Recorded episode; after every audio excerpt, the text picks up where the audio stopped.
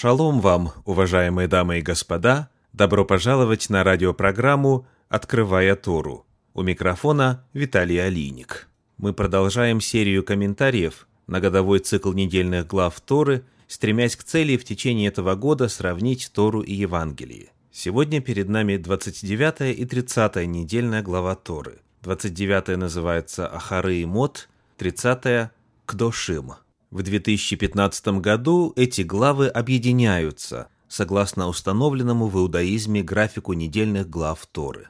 Обе главы находятся в книге Левит, в книге Ваикра. 29 находится в главах 16, 17 и 18, 30 в главах 19 и 20. 29 глава называется Ахарей Мот по первым значимым словам. Книга Левит 16.1 говорит – и говорил Господь Моисею по смерти двух сынов Аароновых, когда они, приступив пред лице Господне, умерли.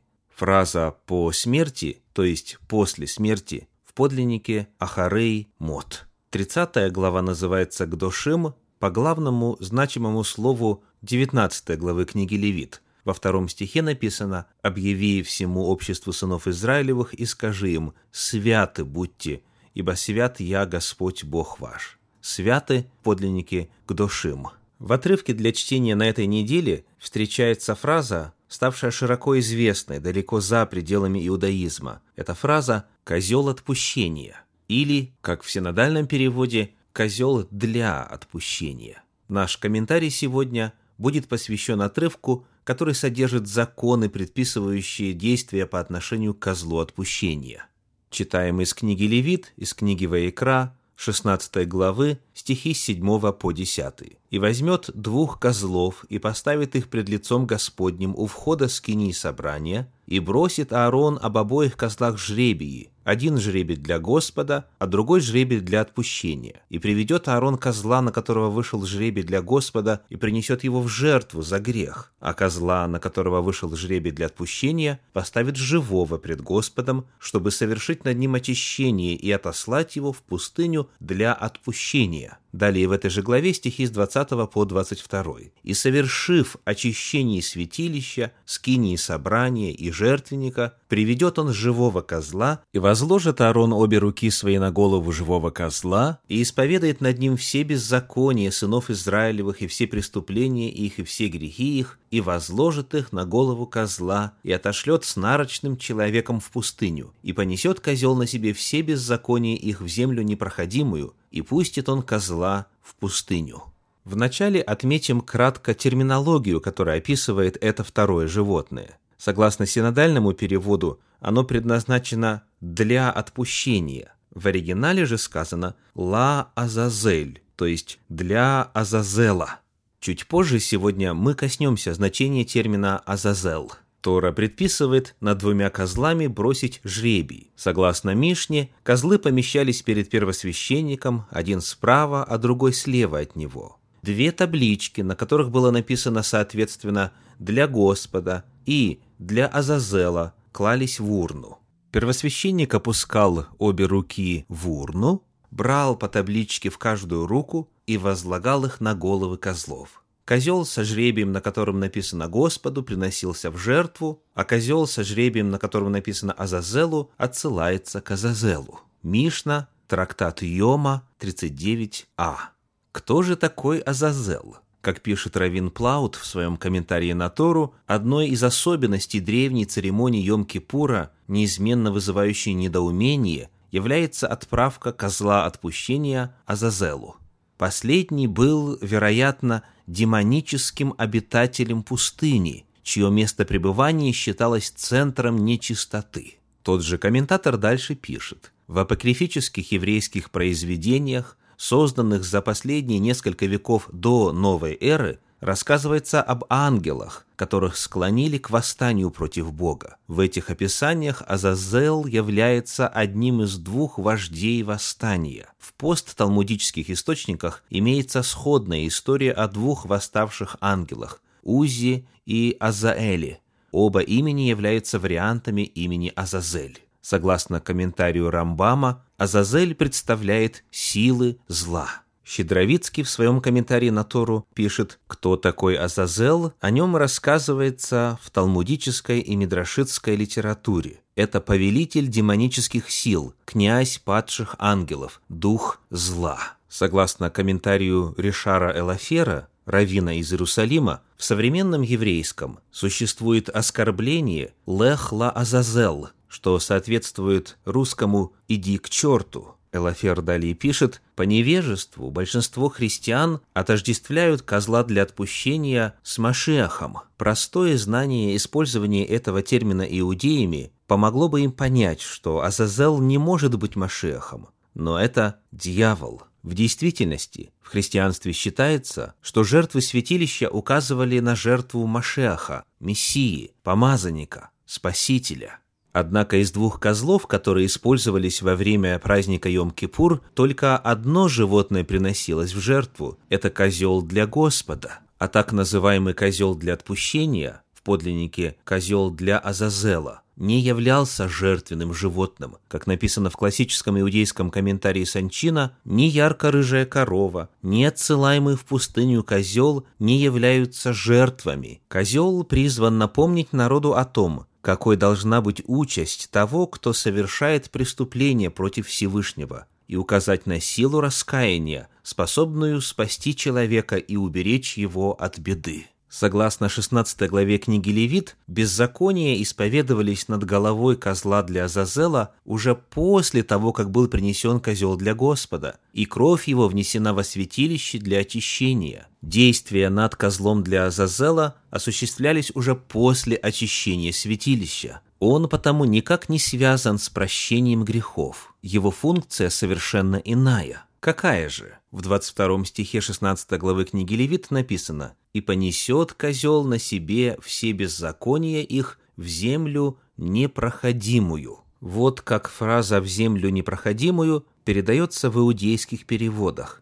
Перевод Санчина. «И понесет на себе козел все провинности их в страну обрывов». В переводе Гурфинкель написано и понесет козел на себе все их провины на землю, отвесно иссеченную. В комментарии Санчина сказано буквально «земля, пронизанная трещинами» или «отрезанная земля». Козла сбрасывали со скалы в пустынной местности, и его останки невозможно было найти.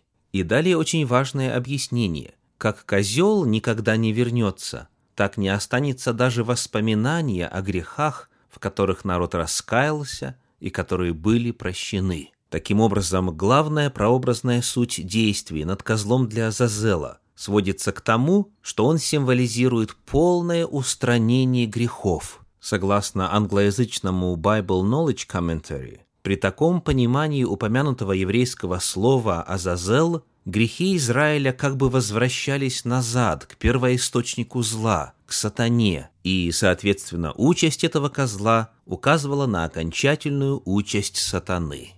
Что же говорится об участи сатаны в Танахе? Книга пророка Иезекииля, 28 глава, стихи с 13 по 18. «Ты находился в Едеме, в саду Божьем. Твои одежды были украшены всякими драгоценными камнями, рубин, топаз и алмаз, хризолит, оникс, яспис, сапфир, карбункул и изумруд и золото, все искусно усаженное у тебя в гнездышках и нанизанное на тебе, приготовлено было в день сотворения твоего. Ты был помазанным херувимом, чтобы осенять, и я поставил тебя на то. Ты был на святой горе Божьей, ходил среди огнистых камней. Ты совершен был в путях твоих со дня сотворения твоего, доколе не нашлось в тебе беззакония. Итак, Танах рассказывает об ангельском существе, которое затем согрешило. Далее написано «И я не извергнул тебя, как нечистого, с горы Божьей, изгнал тебя, херувим осеняющий,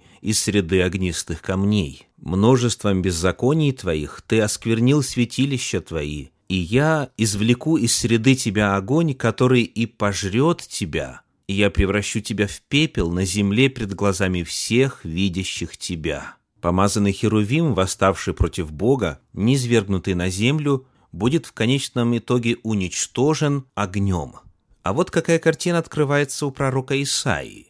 Книга пророка Исаии, 14 глава, стихи с 12 по 15. Как упал ты с неба, Деница, сын Зари, разбился о землю, попиравший народы, а говорил в сердце своем, взойду на небо, выше звезд Божьих вознесу престол мой, и сяду на горе в сонме богов на краю севера. Взойду на высоты облачные, буду подобен Всевышнему, но ты не низвержен в ад, в глубины преисподней. Итак, пророчество Танаха предвозвещают окончательное уничтожение восставшего против Бога ангела.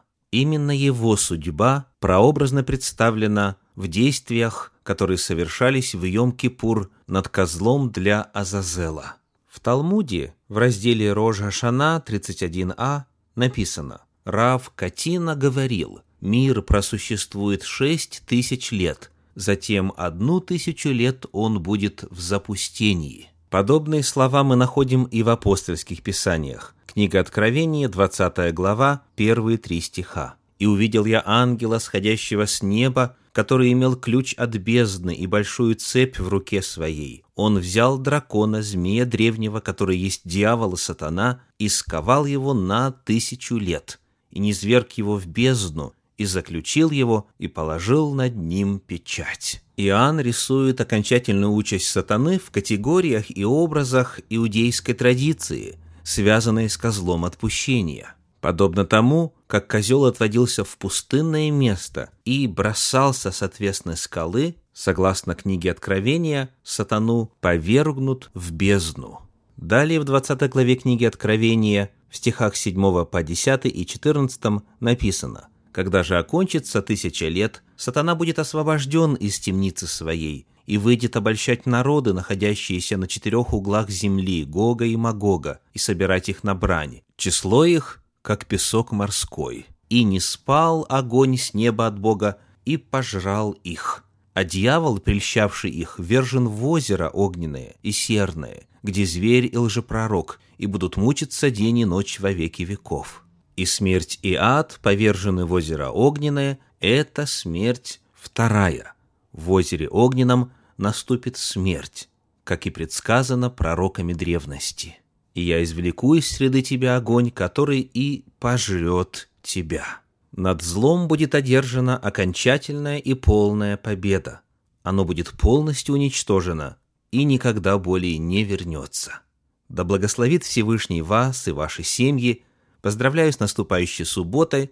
Шаббат шалом.